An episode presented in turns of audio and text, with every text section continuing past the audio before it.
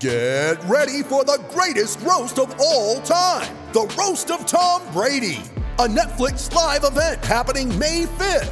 Hosted by Kevin Hart, the seven time world champion gets his cleats held to the fire by famous friends and frenemies on an unforgettable night where everything is fair game.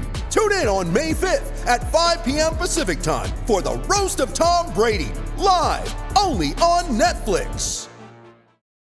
We're getting down to the business end of the Australian Open. We wrap up the round of 16 today. We need to pick some winners. We need to know what's fo- what's happening with the matches today. So let's check in with Steve Quick from Ace Previews. Find better tennis odds at Betfair. Gamble responsibly. Call 1 800 858 858. Uh, Steve, good morning. Good morning. How are we going today? Very well. Is this the moment tonight for Alex de Minaur? He's one of those players that everyone in Australia loves. They respect him, but is this the chance for for him to get that big, big win that might see him go to the next level? Absolutely. I think this is the this is the night for de Minaur to make a statement. I, I think he's done a great job of, you know, he's almost flown under the radar a little bit through that first week with the likes of Kokkinakis and Popper and kind of commanding all of the attention. But he is playing some some really impressive tennis. Um, and you look through to the United Cup as well. I think that confidence boost from beating Rafa up um, up north was really beneficial for him. But I know I think this is the opportunity. He's obviously fit, he's firing, he's going to be able to extend points out, which is exactly what Novak doesn't really want in his current state of fitness. So I think this is a massive opportunity for, for Alex. How injured is Novak, do you think? There's always talk about sometimes he might play up the, the extent of his injuries. He's saying after every match he's really worried about it. Is it hard to get a read on how serious his injury actually is? Yeah, it is, and I think that's the case with you know a, number of top tennis players over the years, and you know Andy Murray comes to mind from from years gone by as well. Is that you never quite know what level they are at.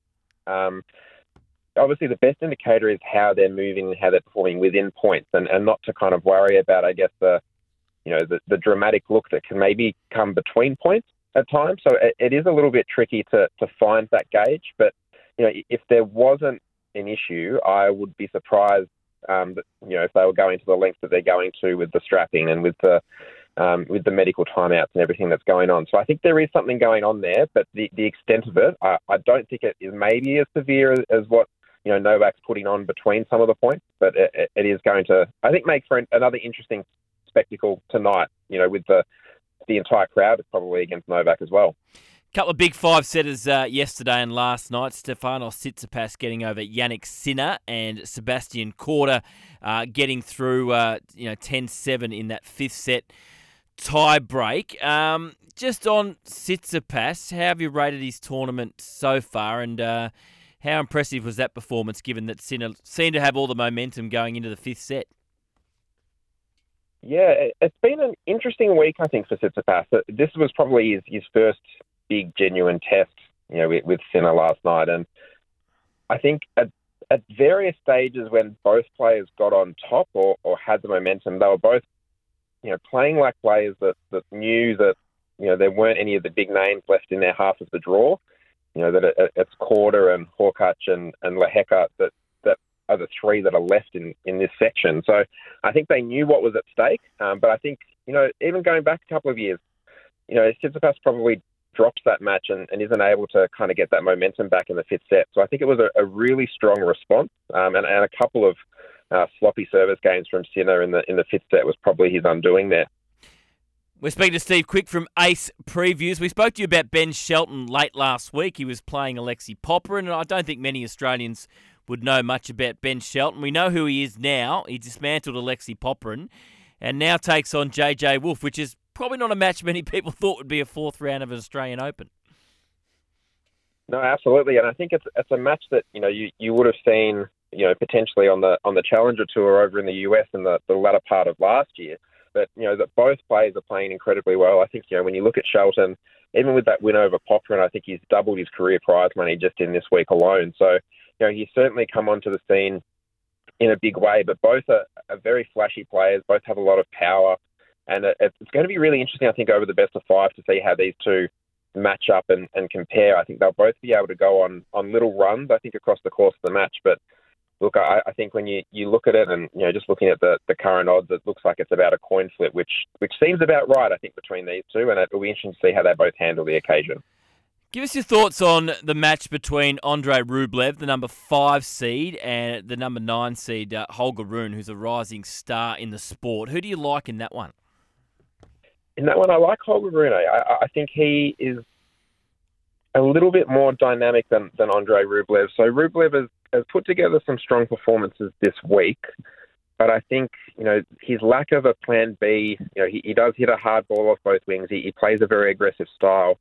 I just don't know if that's going to hold up over the best of five against um, against Holger here. I think you know we, we look back to you know even 12 months ago, Rune was playing here and, and was cramping in third set matches, and you know it, it was a real struggle for him to physically get through any matches. But when we look now, fast forward, he, he's put forward to get, you know, he's put a very impressive 12 months together. He won the, the ATP 1000 event in, in Paris, beating Novak in a tight three setter.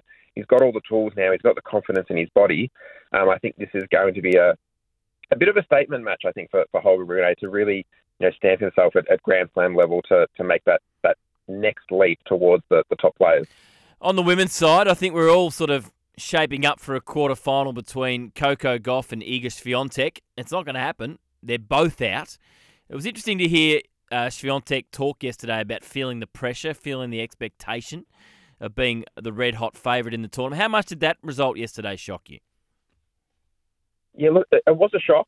Um, I think in I think it was more so the way that she lost that match in straight sets was probably the the more shocking part of it. Um, you know, Rybakina, you know, won Wimbledon last year. She she plays a very very big game, and you know when when everything's clicking for her, you know, it's very tough at the other end of the court to you know be able to come up with with anything to really beat her. But I think it was the way that you know Swiatek, you know, got ahead in that second set. I think you know she she was up a break and handed it back pretty lazily. I think through that that first you know couple of games after after breaking serve. I think it's going to be interesting to see how you know Swiatek handles the next couple of months. Obviously, she's far and away the top ranked player, but it, it's going to be interesting with a lot of these power players who can really you know keep her on her toes and and you know unsettle her a little bit. I, I think it's going to be a it's going to make for an interesting couple of months on the on the women's tour overall. But I'm I'm really excited to see which player can take that next step up now in the second week, knowing that she's out of the draw, uh, to be able to, to you know take home a Grand Slam. Yeah, so we've only got three of the top 10 seeds in the women left. Uh, Jessica Pegula, who won yesterday, Caroline Garcia, who plays tonight, the number uh, today, the number four seed, and also Anya Sabalenka, the number five seed. If you had to be putting your money on someone right now to win the tournament on the women's side, uh, given the top two seeds are gone, who would it be? I think on the level that, that's been produced over the, the course of the tournament, I think Jessica Pegula is probably one to look at at the moment. I think her, her next round will be against Victoria Azarenka, who finished up, I think it was just after 2 a.m. this morning on uh, on Rod Laver Arena. So I think that's probably the, the place to look, um, you know, out of those three players in particular. But I think when you look to the, the bottom half, I think the winner of the Sabalenka Belinda Bencic match is going to have a big say on the, the bottom half of the draw. I think that you know, almost worthy of a, a semi-final type matchup, but we're, we're getting it here, you know, a little earlier in the tournament. So, you know, if Sabalenka can continue to bring her best, I think she's um she's one to keep an eye on. But you know, if I had to pick one out of those three, it'd be Jessica Pegula at the moment. Yeah, that's first up today on Rod Laver Arena. You were spot on uh, late last week when we asked you what match you were looking at. Uh, you thought uh, could really put Sinner under pressure early, which was exactly what happened. Sinner got o- over the line in the end in, uh, in five sets. Uh, any other match today in particular you, really like? Uh, I'm interested to see how Caroline Garcia goes against Magda Linette. Um, I think Linette's put in a, a really impressive tournament, beating a, a, couple of big hitters in, in Kontaveit and Alexandrova more recently. So I'm curious to see how she goes against Caroline Garcia, who had a bit of a scare uh, in, in the last round. So I think that one might be a little bit closer than the, the current odds suggest. But otherwise, it's, it's all eyes on Alex de Minaur tonight. And to see, you know, I, I think if he can really snatch that first set and come out strong, um, I think he's a, a massive chance against Novak. Just one more before I let you go, Steve. It was interesting to see at the end of the Andy Murray uh, Roberto Bautista Agut match that there didn't seem to be a lot of love between both players at the net. It, it appeared like Bautista Agut didn't like the fact that the crowd was all for Andy Murray. Is there history between those two? Is that normal for Agut to be quite a intense, fiery character. What do you make of the way that that sort of match unfolded? And as I said, there didn't seem to be much love at the net when the two shook hands. Yeah, he can be a little bit tense and, and fiery at times, and yeah, I, I, think the crowd support, which really, you know, was it was a very pro Murray crowd, which you know you, you, can't blame them based on what he's been able to produce, not just this week, but across his career at, at Melbourne Park. It, it is it is a little bit of a funny one. Obviously, these two have played, you know, a, a couple of times before. I think probably the most memorable one was uh, Bautista Agut defeating Andy Murray in, in 2019 in that match where um, the Australian Open tried to almost retire. I think it was Andy Murray with the, the farewell video and and everything as he was off to have his hip surgery. So look, they've had a lot of, of, of interesting battles over the over the time. But I think you know Bautista Agut's the type of player who, you know, in a way, kind of feeds off that that crowd negativity a little bit. So I, I don't think it worried him too much. But I think he was pretty glad to to come away with the win at the end. And he's back in action today against uh, Tommy Paul. Uh, Steve, thanks for your time. We'll uh, touch base again throughout the week. Perfect. Thanks for having me on. Steve Quick from Ace Previews. You can find better odds on the Australian Open at Betfair. Gamble responsibly. Call 1 800 858 858.